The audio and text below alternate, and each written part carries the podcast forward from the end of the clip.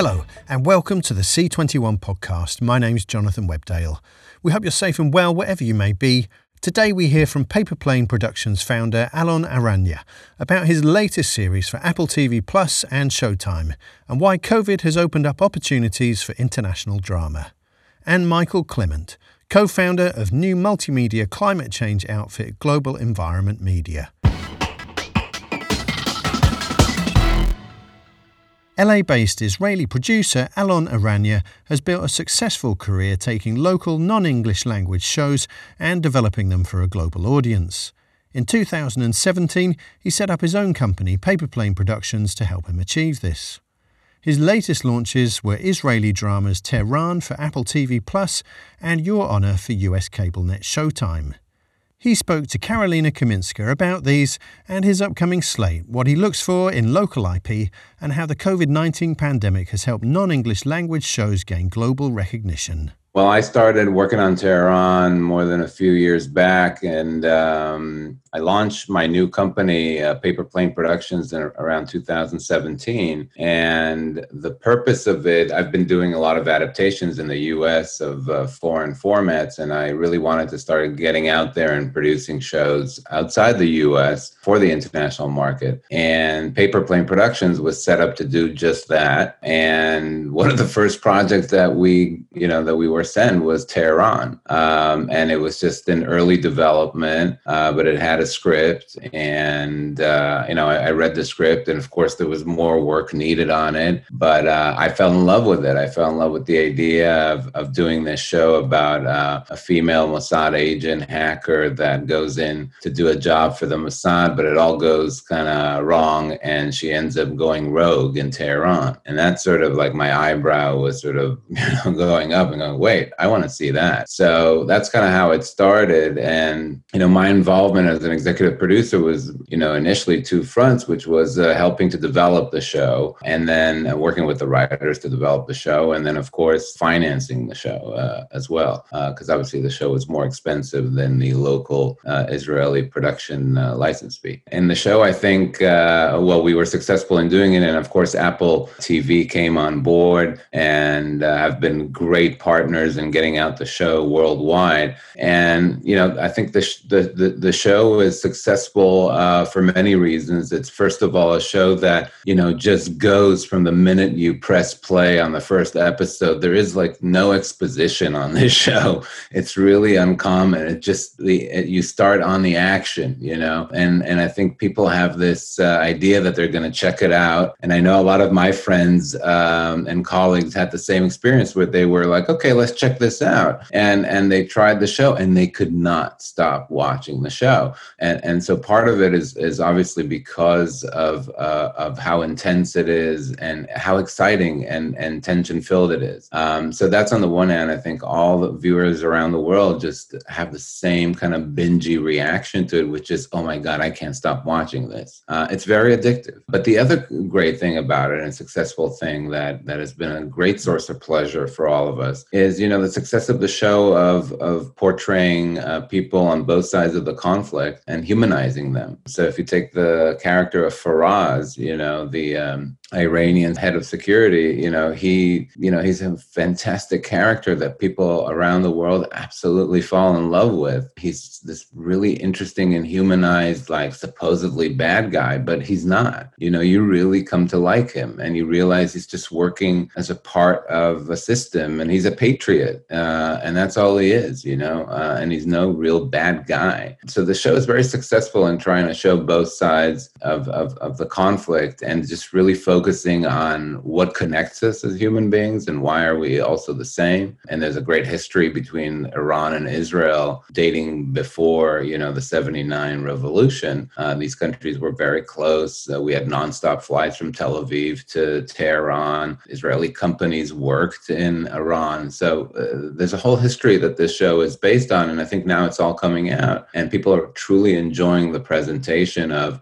okay, it's it's a thriller, it's a political thriller, it's a thriller on the one hand, but really it, it's there to to kind of show something else and, and to show uh, hopefully what's going on in Iran a little bit, but hopefully how connected we all are. Apple TV Plus is one of the more recent streaming platforms to have launched. How has it been working with them? Well, um, it's been great. First of all, I think they've been doing a, an amazing job with Tehran. Uh, it's been visible everywhere. People are talking about it everywhere. I get emails from around the world of people watching it. So, no doubt, it's been one of the, I believe, very successful titles for them. Um, my company, also Paper Plane Production, is now under a first look deal uh, with Apple TV Plus, and uh, that's been a fantastic experience as well. Just as Apple now is really growing and and and is spending, you know, uh, additional money on growing on content, you know, I think it's a great time to to be working with them not only on Tehran, but really uh, on, on what will be a bunch of uh, new shows that we're putting together. So it, it, it is very exciting. It is a worldwide platform and it has that same, you know, accessibility like Netflix in the sense that instantly you're at, you're in like 135 or 140 countries. And uh, I think it's going to be interesting to, to see, you know, the next several years uh, over there because I think there's going to be tremendous amount of great content coming out of Apple TV. And the next show is thriller Your Honor for Showtime in the US,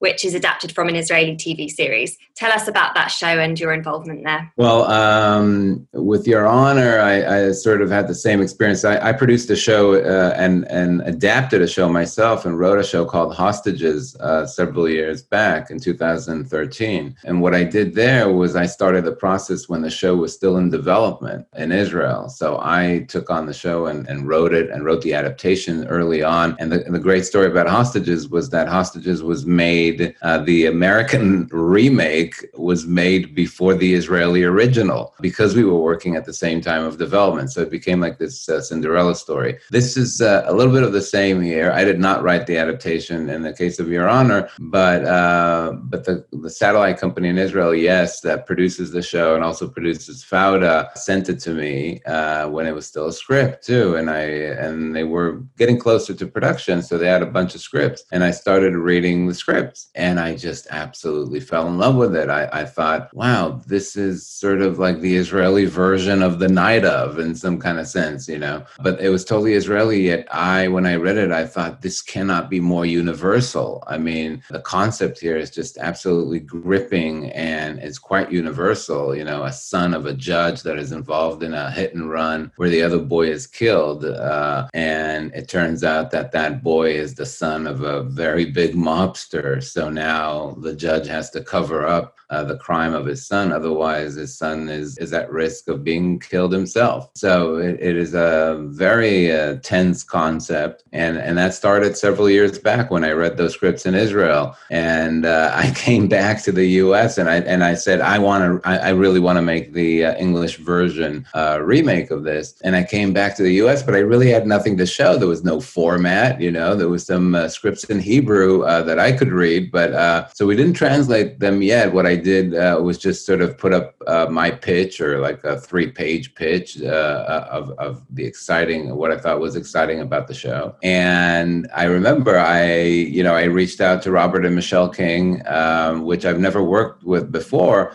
but thought they would be perfect to come on board and co-produce this and together you know we can brand the show and, and bring uh, who i thought should be writing it peter moffat. And i was warned uh, in advance that you know that they have particular taste and and most times they just prefer doing what they want to do. But i gave it a shot anyway. I thought you know I, for some reason i can really see this coming together this way. And i pitched them the show and and they came on board. And when they asked me who do you think should write it i, I thought uh, well peter moffat should write it because it really felt like right in, in, in his world, given that it felt very much like the night of. And this was pitched to Peter uh, also over the phone uh, when he was in London. And, and after a couple of minutes of hearing the concept, he was like, oh, I'm in, you know, completely in. So uh, oddly enough, this set of fantastic uh, creators, uh, writers, and producers came together very quickly on this concept. It didn't take like months and weeks of chasing somebody. It, it was really uh,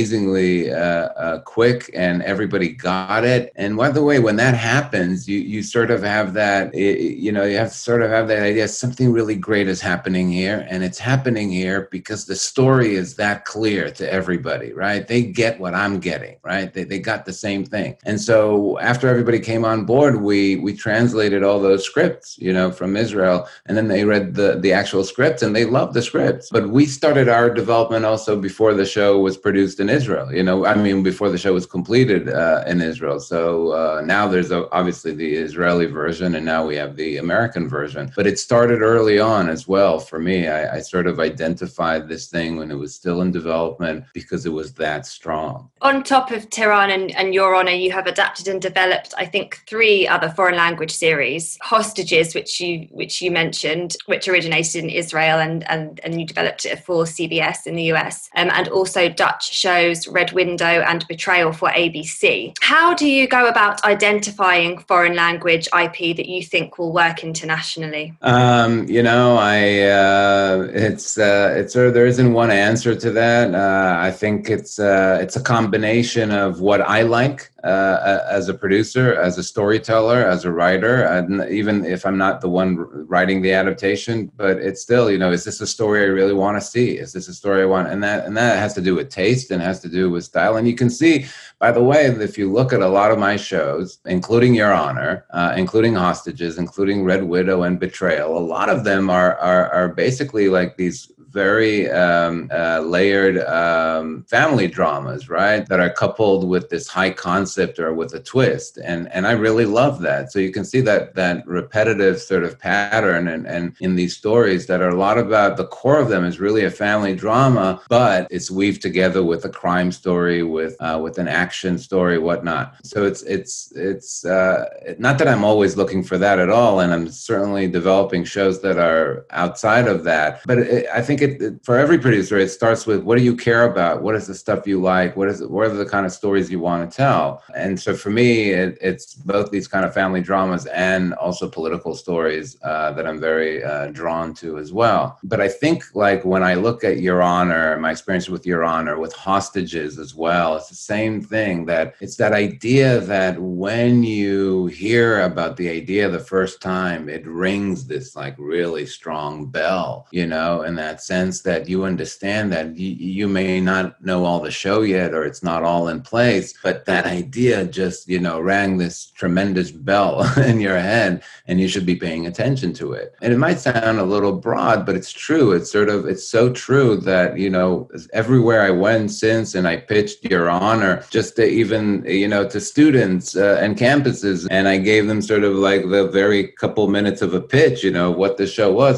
They were all like amazed of how how strong the pitch was. So to me, it's a lot about the strength of the pitch and really the idea that is can we make a show out of this? Is this a show that can really be multiple seasons with a lot of episodes in a returnable show? So those are the kind of things that I'm, uh, you know, attracted to. And it's not one genre, but um, but mostly I tend to work with grounded shows. And when you have identified local IP that you think could work on a global scale, um, what, what, what sort of process do you then go through to try and make that happen? Well, you know, my uh, with regards to remakes, uh, you know, again, remakes um, of formats is really about making a show. It's making a new show, and one of the things that I always say, and I say it, you know, everywhere I go, is that remakes uh, is really the is the work of a producer. You know, it, it's the work that should be left to producers in the sense that producers are the ones that make shows you know? They take in a concept they take in a book they take in you know whatever it is a, a, play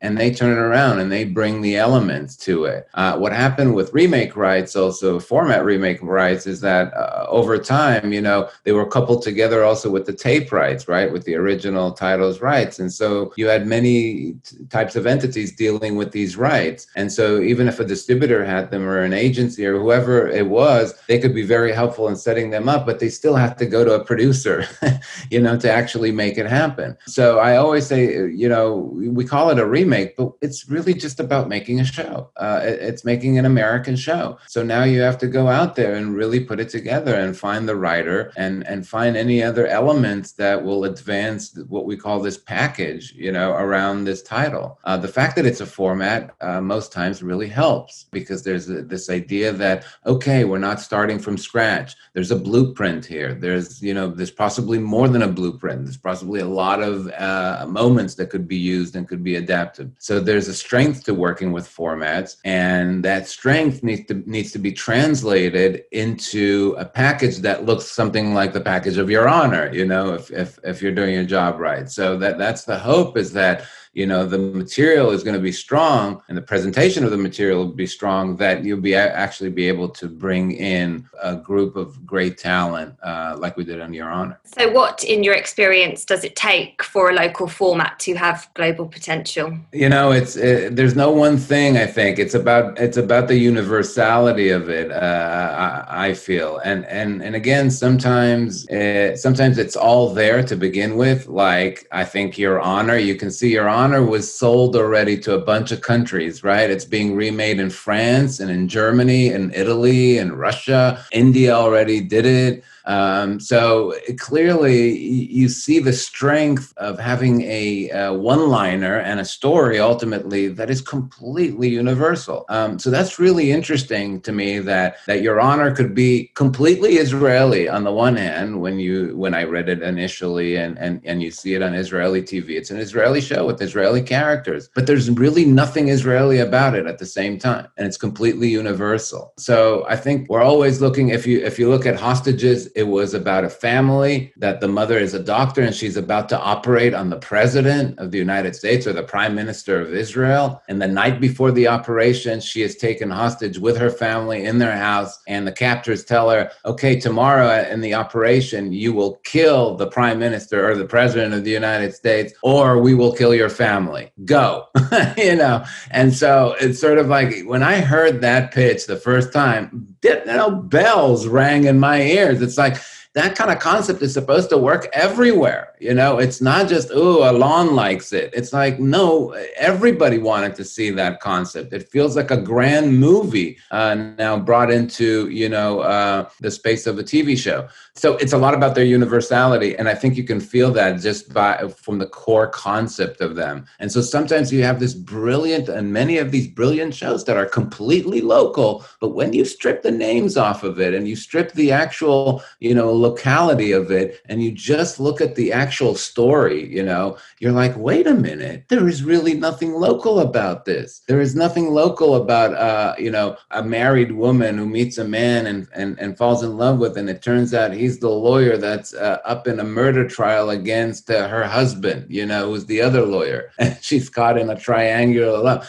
So it's sort of like, that's how you get to universality. It's it's these stories that are invented by human beings everywhere on the planet, and eventually have to dig out, you know, from that story uh, the the universal element of it uh, in order for it to land. I think also on American writers and American showrunners. And I believe you are currently in development on two new shows for Apple under your first look deal. Can you talk about those and when we can expect to see them launch? I unfortunately cannot speak about the new shows yet, but we have really exciting uh, shows that we're uh, working on with Apple, and we also have uh, exciting shows that I can actually talk to you about that uh, are not uh, with Apple, but uh, a show that is a Dutch show, an original Dutch show. So that remember that was part of Paper Plane's whole agenda is to go out and start producing co-productions, and Tehran was the first one, and the other show that got to us early on was Bestseller Boy, an original Dutch show based on, an, on a Dutch novel that we set up through a previous deal that we were at with CBS Studios International. So we set that that show up with them. And it's a co production of CBS and the public broadcaster, the Dutch public broadcaster, the NPO, and Paper Plane Productions. And so we are in full development of that. This show will be uh, going into production in early summer of 21. That show, by the way, is, uh, is a fantastic concept about a young Dutch Moroccan writer uh, who has his first debut novel and it becomes a huge hit. But unfortunately, he wrote about his family and the Moroccan community,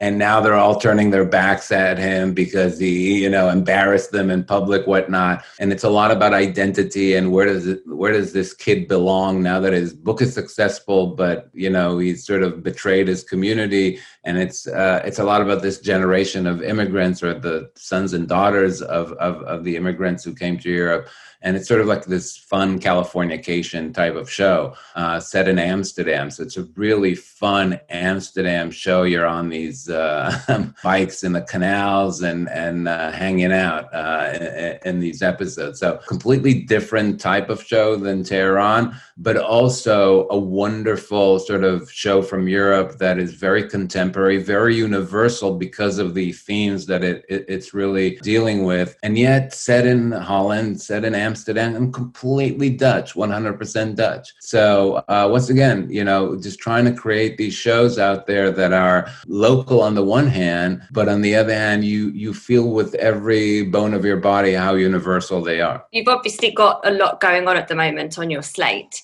How is all that being affected by the COVID 19 pandemic? And how are you getting around COVID related restrictions in each of the territories that you're working in? It's, uh, I've been really one of the luckier uh, producers with regards to that because we finished the production on the first season of Tehran like in February. Uh, so, like, really two minutes before COVID broke out or before we knew it was breaking out and everything was shut down. So, we managed to get Tehran done, which really really, I think, gave Tehran a big advantage when it went out to the marketplace uh, during COVID in the spring. And then Your Honor was successful in, uh, well, on the one hand, we shut down production in March, but we were successful in getting back into production in September. And despite the fact that we had a few cases of uh, positive COVIDs uh, in our crew, uh, it wasn't severe and it didn't, it didn't cause us to shut down for long periods of time. So we were very lucky and we just wrapped um, on, on on episode 10. So we're all like,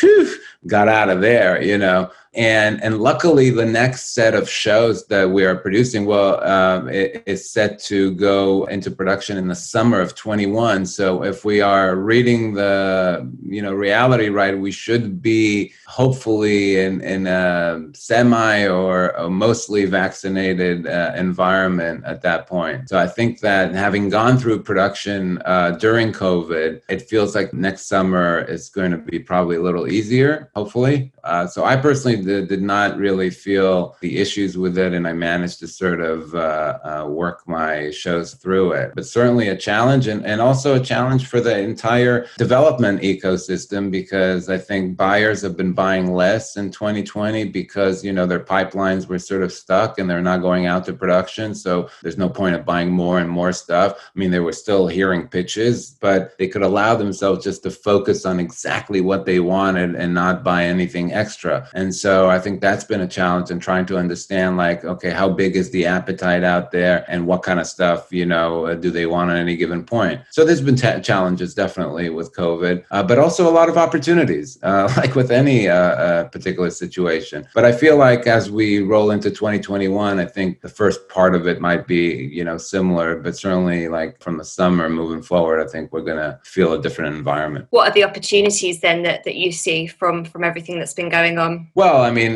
certainly in 2020, I think there were opportunities with content because you had uh, a lot of these streamers uh, really having a problem with with uh, new content. You know, uh, it's amazing how once you shut down production, how everybody all of a sudden you realize, wait, they didn't have it turns out 20 shows in the back room, you know, to pull out. Uh, so it's uh, it's pretty amazing how it it brought many of these platforms to a real need uh, very quickly. So essentially, you know, again, I think Tehran, besides being a great show, it was also at the right place at the right time, and it could fulfill a bigger need than possibly even in, in normal days, right?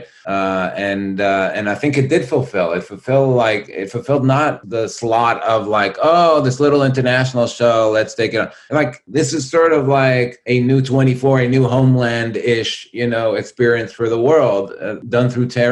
So it's fulfilling a bigger place in the uh, content ecosystem than maybe it would normally do as a show that 50% of it is in Farsi, you know. Um, so again, you have to remind yourself that as I was remember I was uh, I remember I was sitting at home watching the NBA finals and there was a commercial break and there was a spot for Tehran and I was like, "Huh?" You know, I, I just couldn't believe that a show in Farsi is get you know is getting uh, spots on the NBA finals. So that's really part of not only COVID, of course not. It, it has to do with the TV marketplace. It has to do with how fantastic Tehran is. But I also think that COVID sort of uh, opened up the minds of American buyers to begin with and global buyers that they can seek their big global hits somewhere else and not only through only American fare. And, and that's interesting to me that they went outside and like, okay, what can we buy from the world? You know, uh, because our pipeline is kind of shut down. So, so to me, that by itself is really interesting, and it's showing where the direction that we're going in, which is the next global hit can come from any country essentially, if done right and if it's the right thing at the right time. So there's no one country that is really, you know, overwhelming uh, uh, with its content, but it really is is a diversified portfolio the, the more we, we look in the years to come. And that's exciting for anybody making drama anywhere, really.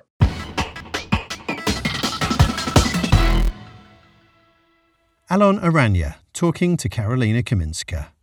Michael Clemente is a media veteran whose credits include stints as executive producer of ABC News programming, CNN, and executive vice president of Fox News. He was also the chief executive of Newsmax Television, and now, together with a group of influential entrepreneurs, philanthropists, conservation and media experts, he's established Gem TV, a not for profit, environmentally themed multimedia operation aiming to inspire change. He spoke with Clive Whittingham. My name is Michael Clemente. I'm the executive producer of the Global Environment Media, and I'm a uh, product of several decades of work running uh, parts of ABC News in New York, uh, CNN, and Fox, and a lot of uh, other clients, Wall Street Journal, a little bit of work for Twitter and Amazon, and some others. So now I'm on the most important thing I've ever done, which is saving the globe. It's uh, no small um, no small mission statement for a new for a new venture. That one. What is it for people that won't be aware? You know what? It's it's a little different than uh, I think anything that's out there in this space, Clive. Which is to say, when we started to put this together a couple years ago and looked at the landscape, you know, there's a lot of media out on the environment. There has been for a long time. I mean, Earth Day, the 50th anniversary of Earth Day was last year, although you know COVID interfered interfered with the execution of it. But it's almost all about everything that's gone wrong. And a lot has gone wrong for sure. But there was very little on, you know, what's been done and what is being done and what's the potential for, for fixing things. So we thought we would take that tack, not to ignore what's happened, but to focus on what can be done. And it, and it kind of fit uh, with the activity in social media that kind of bypasses in many cases or integrates or bypasses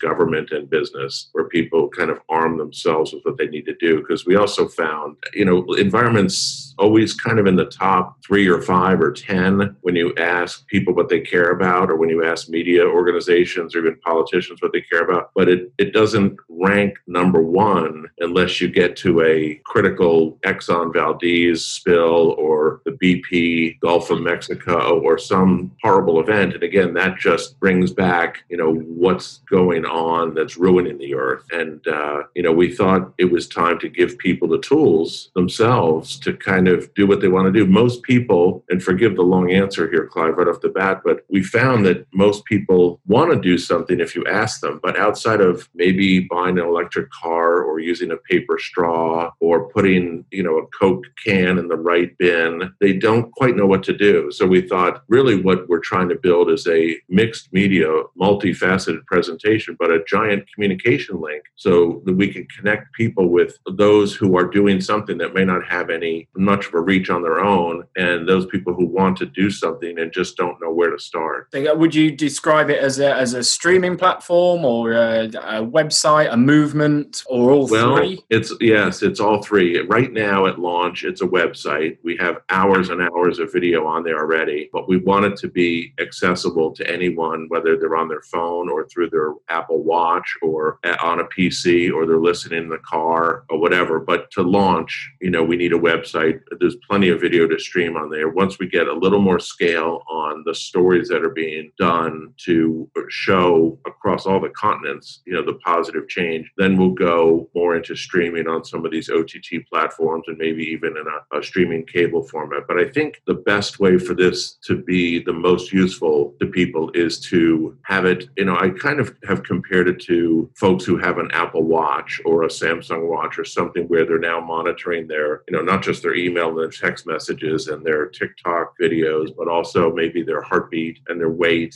or, you know, other things that matter. And I, what I want to do is kind of embed into that culture so that they can be monitoring their eco footprint each day and the decisions they make without necessarily even being aware that here's a moment of a decision. If you choose A over B, by the end of the day, you could measure your footprint and see what you're doing and, you know, feel better about yourself and maybe share with others. So we'll hit everything. Right now, it's the website to start. Tell me about the content, the video content that you've got on there, and what direction you want to uh, go in uh, video content wise. We've got contributions from around the globe, and you know, there. I don't think there's a person we've contacted who shot things, whether it's an individual or an organization, that when we told them what we're doing, hasn't said, you know, put it out there because it's great to put it on YouTube, but as you know, you can really get lost in a sea of other things when you go to something as big as YouTube. So to have a single vertical that has these stories, uh, we've put them in nine different categories. So, you know, if you want to find out about water or sustainable ideas or whatever, that you could go in by a certain category. There, some of the videos are less than a minute, and some of them are, you know, we have stuff that's eight minutes, 15 minutes, or longer. And what we're looking for, in fact, I just got a, you know, I get emails all the time because once we launched this and the name started to go out across all these, not just the normal social media engagement tools, but things like LinkedIn and otherwise. I've had friends from the businesses I've been in who somebody sent me a story today about a, an ambitious new effort uh, in Johannesburg about cleaning up the streets in Johannesburg. And there's nothing entirely new about organizing people to clean up the messes they've left behind already, but it's just nice to see, you know, these little things popping up here, there, and everywhere. And of course, most of them can shoot their own material and send it in, and then we put it together and send it back out to people. So moving forward, uh, once, like you say, it's a website at the moment, but there's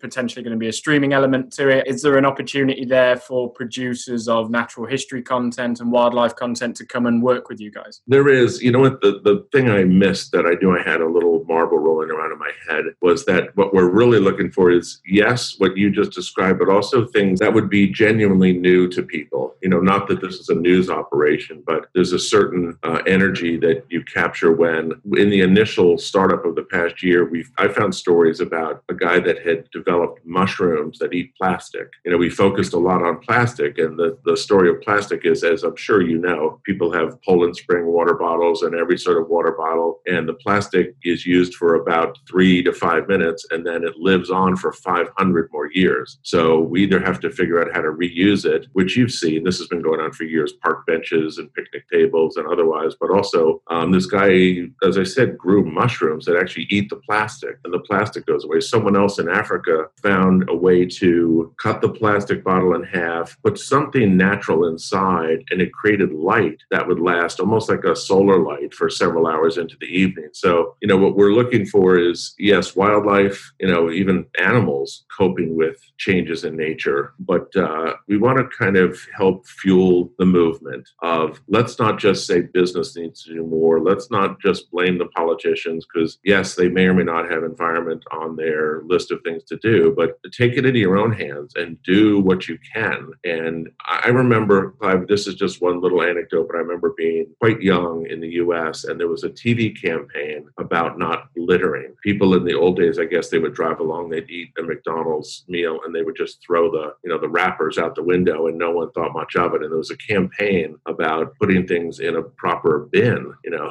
instead of just out along the highways. And uh, I think if we do this right, again, it's been on the tip of everyone's tongue for a while now, but I, I think I can picture, you know, children and even people, teenagers and people in the 20s and 30s sort of pushing the content up through their uh, their parents and their grandparents to say, look, here's what somebody's doing. You know, maybe they're doing it in Japan, but we need to do it here in London or New York or otherwise. So, um, really, if if there was one word for it, it would be new. What's what's going on out there that's new, and, and what are you doing? And or watch others, you know, and and share these stories with other people. Because here's the one other point, Clive. Again, forgive me for going on, but one of the things I found, having been only a part-time environmental person, just like everyone else, when I started talking to some of the experts, I learned that all the damage that's occurred in the last 50 years, which was the start of Earth Day, there was damage occurring long before that, but it started to accelerate. All the damage of the past 50 years can be reversed, completely reversed in the next 50 years. And the technology for doing that already exists.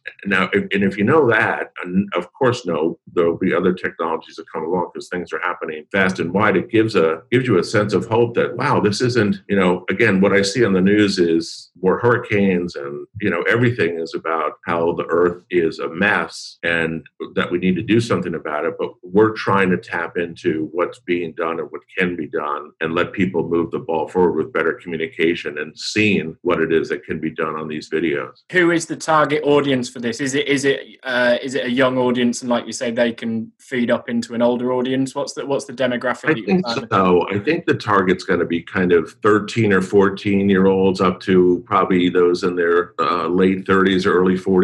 When I say target, everyone's the target, but you know who's going to use it the most and who's going to have the most impact. And I would say they're going to because they'll be you know super spreaders of the information. Where older folks might go, oh, that's interesting. Now I get it. Okay, let me get some paper straws, or let me think twice about flushing the toilet 18 times today, or whatever it is that that can be done. You know, there's business is three quarters of the problem, if you will, and potential solution. So, to the extent we can reach into older folks who may have influential positions in business, I'll tell you here's one little sidebar. Whether a business wants to behave properly or not, or is being forced to. One of the other things we found out are some of these big funds in New York, and I'm sure in London too, that back these big companies. They've started to get enough shareholder pressure where they're pulling back or down or withering their investments in companies that don't have a positive action plan for their ecological footprint. So that alone is going to, you know, drive things forward. But you know, the target audience is is what I said. You know, people that consume media, share it, and probably probably would embrace the idea that I said at the beginning of, you know, imagine having that the watch on your arm giving you your footprint each day. And instead of just I walked 10,000 steps and I lost half a pound, here's how I did better by the environment by having some new knowledge.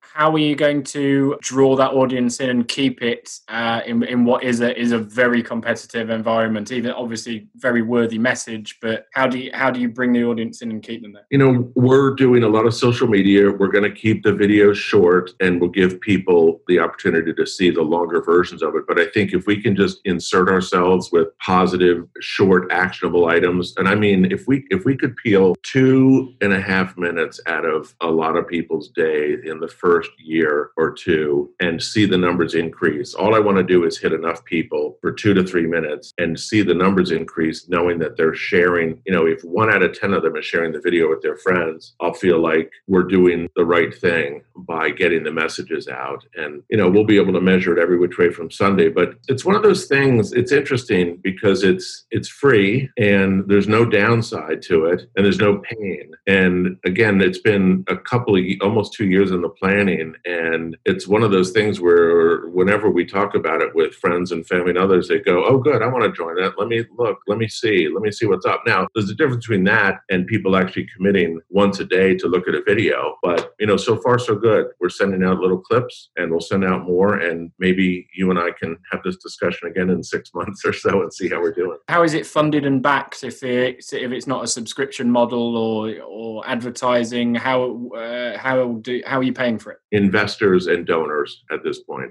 and we will do some. We don't have any yet, but we will do. Uh, I don't know what the right word is. Sponsored content, and it'll be marked as such. You know, some of the big companies, especially the oil companies, have done a lot, and they've been putting ads in magazines and elsewhere. Uh, I think we'll have some of them, or many of them, perhaps, and clothiers and others who want to showcase what they're doing, probably in a more granular way for this very specific audience. Besides yourself, who else is involved in this? It's quite a list of executive names that people may recognise. Can you? Can can you run us through who else is involved with you? Christian Moore, who's uh, he and Vincent are the top dogs there. Christian has been he's a Brit, but he's been a resident in Monaco for quite some time. Uh, he got a commitment early on from Prince Albert and his foundation to back this up. Uh, Vincent runs a, mul- a, multimedia company called Moby Mobibase out of Nice, which is not too far away, and he's been uh, a market leader in Europe, and he's also worked in Asia in terms of building these kind of multimedia presentations. We have Dennis Kucinich, who outside of this country may or may not be known, but he started as a politician in Ohio as, at a very young age. He was in Congress for many years. He ran for president twice, and he's an independent. He's a Democrat by signature, but he's a uh, very free minded, free spirited, open minded fellow who has contacts all over the place, and especially in this space. He, he drove quite a bit of environmental law, you know, when he was on the Hill. And his wife, Elizabeth, who's also been deeply engaged engaged in environmental matters. And then beyond that, you know, a, a subgroup that's uh, knows what to do, you know, in terms of cutting, editing video and sharing and social media and so forth. Christian Moore, by the way, has a little bit of cachet in this country and probably where you are too, because his father, Roger Moore, was one of the premier 007 figures until his passing a few years ago. So I think, you know, it doesn't hurt because there are any number of actors and other celebrities who have been deep in this environmental space and, and know Christian just by, you know, through his dad and his family and his two older brothers. For people that are watching, that are listening to this, producers of content, either individuals or production companies that want to come and work with you, uh, how can they do that? What sort of content are you in the market for? How's best to get in touch with you? Just how can people come and get involved and work with you on this? Well, go to the site. I mean, we're the door's open. There are several people on the receiving end, myself included. There's a, a link on the site with the address, the email address. The site is GEM, G E M, Global Environment Media media-tv.com and uh, it is very easy accessible points. And we're really open. You know you don't have to have a fully baked idea. If you have an idea or even an interest call up and you can speak with me or you can speak to vanessa or you know whoever else answers the phone or we'll get back to you on email. We're just looking for you know anything interesting anything you might be doing. Even if you teach a class and you've taught third graders what to do about how to save water one of the investors early on uh, she didn't look old enough to have grandchildren, but she said, I'm forever telling my grandson to turn the water off when he's brushing his teeth, and he won't do it. And I said, Well, we just need to do a little video, have him brushing his teeth, standing next to a swimming pool full of water, and say, Listen, son, this is the amount of water you're, you know, using across this year. So I think if we bake these things into people with strong visuals, they'll have impact. And we're open to, you know, something as simple as that. I mean, if you can spend time on TikTok, you know, dancing or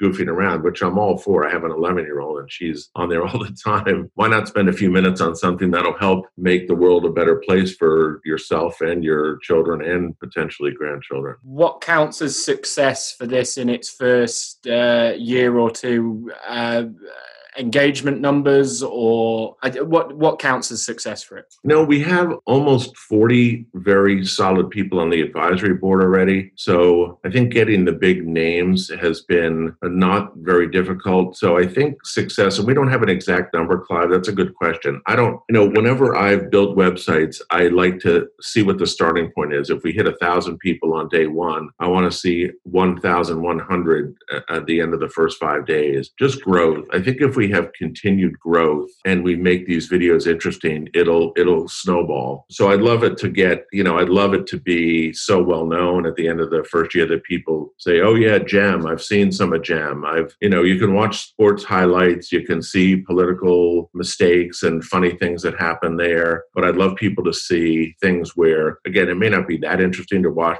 a mushroom eating plastic, but I thought it was kind of weird. I'd watch that.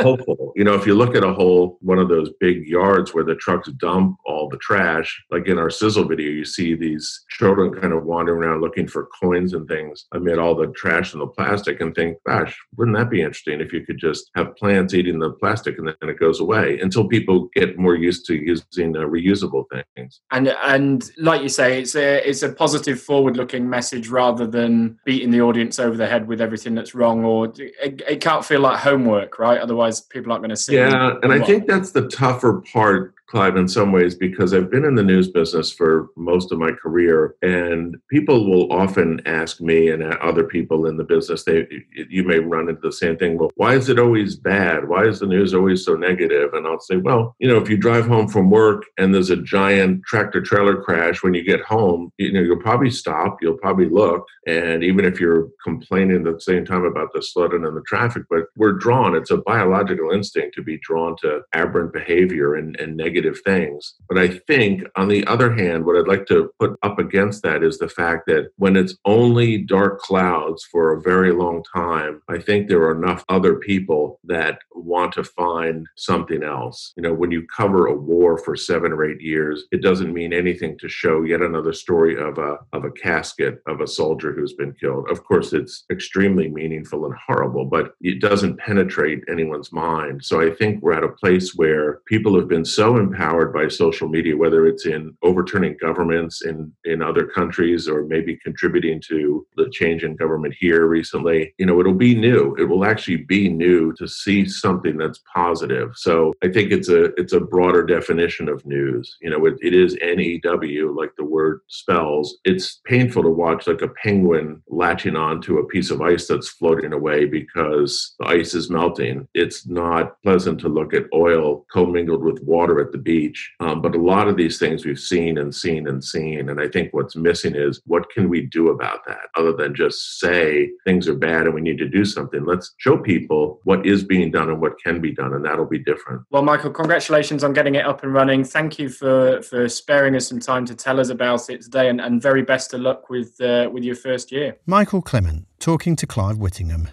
That's all for this episode. There'll be more from the podcast next week. But in the meantime, stay safe and stay up to date with all the latest international TV industry news by following C21 online, on mobile, and social media. My name's Jonathan Webdale. Thanks for listening.